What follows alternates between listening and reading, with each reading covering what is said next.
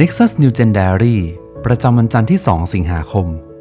2021 ในซีรีส์ หัวใจแห่งการนมัสการ วันที่ 1 แสวงหาพระเจ้าด้วยสิ้นสุดใจ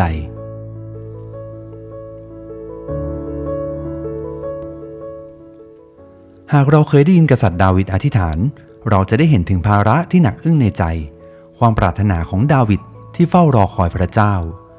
เมื่อเราเห็นคำอธิษฐานที่เต็มไปด้วยความรู้สึกเช่นนั้น เราจะรู้สึกเช่นไร ในพระธรรมสดุดีบทที่ 63 ข้อที่ 1 ถึงข้อที่ 11 ข้าแต่พระเจ้า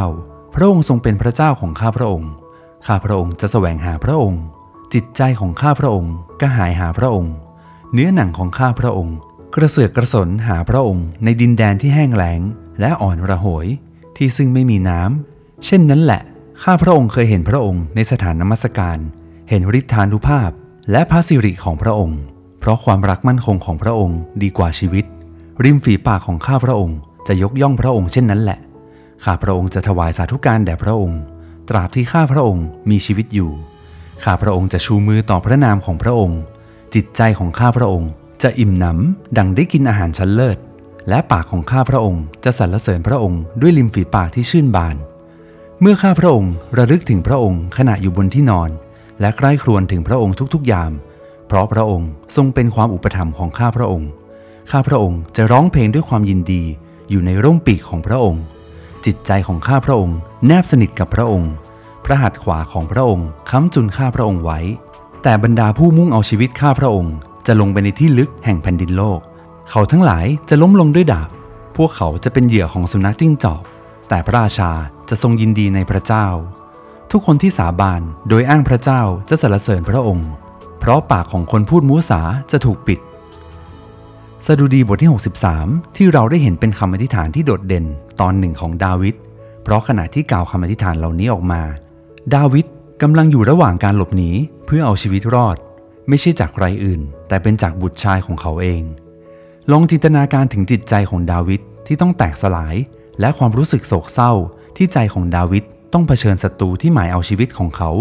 คือลูกชายของเขาเอง ความเจ็บปวด ความสิ้นหวังที่ดาวิดเผชิญ แต่กระนั้นนี่คือสิ่งที่ดาวิดทำดาวิดแสวงหาพระเจ้าด้วยหมดทั้งหัวใจที่เขามี พระเจ้า พระเจ้าของข้า ดาวิดร้องทูล แม้โลกทั้งใบของข้าพระองค์กำลังแตกสลายลง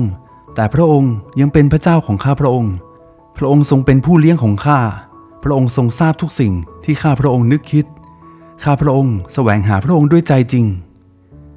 คำอธิษฐานของดาวิดไม่ใช่แค่การมอบถวายแค่บางส่วนของหัวใจ แต่เป็นคำกล่าวที่เต็มไปด้วยภาระใจ passion ร้อนลน และมอบถวายด้วยสุดจิตสุดใจ นี่ไม่ใช่คำอธิษฐานในรูปแบบของศาสนา ไม่ใช่พิธีการ ไม่ใช่หน้าที่ที่จำใจต้องทำหากแต่นี่เป็นเรื่องราวของความรักในหัวใจ ท่ามกลางสถานการณ์ที่อาณาจักรอิสราเอลกำลังใกล้จะล่มสลาย เช่นเดียวกับชีวิตของดาวิดที่เขาใกล้ความตาย แต่ดาวิดนั้นแสวงหาพระเจ้าด้วยสิ้นสุดใจของเขา นี่เองเป็นความยิ่งใหญ่ของดาวิดที่เราจดจำได้ คือหัวใจที่แสวงหาพระเจ้า และพึ่งพาพระองค์ในทุกเวลาของชีวิต ในตอนท้ายของสดุดีบทที่ 63 ข้อที่ 1 ดาวิดกล่าวว่า จิตใจของข้าพระองค์กระหายหาพระองค์ เนื้อหนังของข้าพระองค์กระสือกระสนหาพระองค์ ในดินแดนที่แห้งแล้งและอ่อนละหยที่ซึ่งไม่มีน้ำ ดาวิดเปรียบเทียบภาพของทะเลทรายในยูเดียที่แห้งแล้งไม่มีน้ำและดาวิดก็กระหายหาพระเจ้า เหมือนกับที่เขากระหายหาน้ำท่ามกลางทะเลทรายนั้น ดาวิดกำลังกล่าวว่า พระเจ้า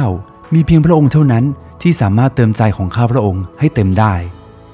แม่ชีเทเรซามักอธิษฐานขอให้ท่าน รักพระเจ้าด้วยความรักที่พระองค์ไม่เคยได้รับมาก่อน ท่านบอกว่า แม้ว่าอาจจะฟังดูเป็นคำอธิษฐานที่ฟังดูงี่เง่า แต่ท่านก็มักจะอธิษฐานเช่นนั้นเป็นประจำ หัวใจที่สามารถแสวงหาและรักพระเจ้าได้นี้เอง ที่ถือเป็นของขวัญที่พระองค์ทรงประทานให้เรา ตลอดสัปดาห์นี้เราจะได้เห็นถึงหัวใจแห่งการนมัสการของดาวิดผ่านคำอธิษฐานในสดุดีบทที่ 63 เพื่อที่เราจะได้เรียนรู้ที่จะเป็นเครื่องบูชาอันมีชีวิต ที่จะนมัสการพระเจ้าด้วยสิ้นสุดใจ มีเสรีภาพและเต็มไปด้วยภาระใจ ขอพระเจ้าทรงช่วยให้เรามีหัวใจที่รักพระองค์ได้มากขึ้นและมากขึ้นเหมือนอย่างดาวิดในทุกๆวัน ในสดุดีบทที่ 63 ข้อที่ข้าแต่พระเจ้า พระองค์ทรงเป็นพระเจ้าของข้าพระองค์ ข้าพระองค์จะแสวงหาพระองค์ จิตใจของข้าพระองค์ กระหายหาพระองค์ เนื้อหนังของข้าพระองค์กระเสือกกระสนหาพระองค์ ในดินแดนที่แห้งแล้ง และอ่อนระหยที่ซึ่งไม่มีน้ำ